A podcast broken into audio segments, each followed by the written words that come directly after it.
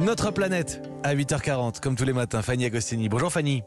Bonjour Mathieu, bonjour à tous. Ce matin, Fanny, vous revenez sur les monnaies locales. Une première étude d'impact vient confirmer en fait leur utilité sociale et écologique.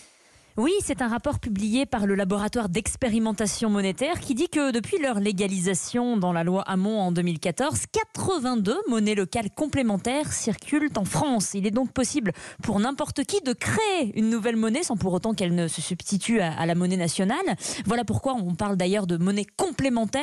Alors ce rapport, il fait le bilan et il nous dit que ces monnaies concernent désormais 37% des communes, 10 000 entreprises et associations et 35 000 citoyens. C'est l'équivalent de 5 millions d'euros qui circulent sous cette forme alternative.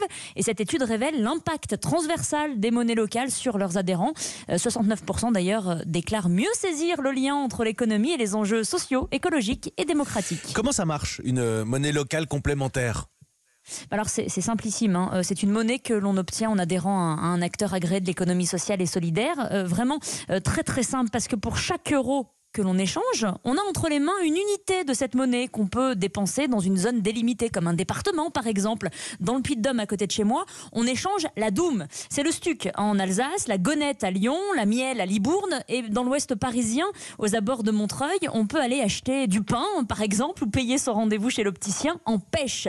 Montreuil compte d'ailleurs de plus en plus de commerçants artisans qui adhèrent, des maraîchers, des magasins de vêtements, des plombiers.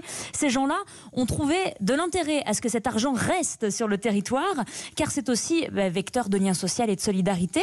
Pour le consommateur, en plus, ça ne change rien. Le pouvoir d'achat reste le même, mais l'impact sur l'économie locale est décuplé, puisque toute unité que l'on dépense circulera obligatoirement dans la même zone. Et on reconnaît les particularités des zones, hein, la Gonnette à Lyon, la pêche pour Montreuil, bien sûr. À l'international aussi, hein, les monnaies locales prennent une part de plus en plus importante dans les échanges commerciaux.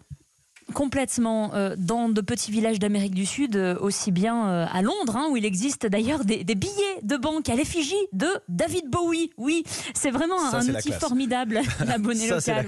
Oui. Ben, on peut laisser... c'est très classe, ouais.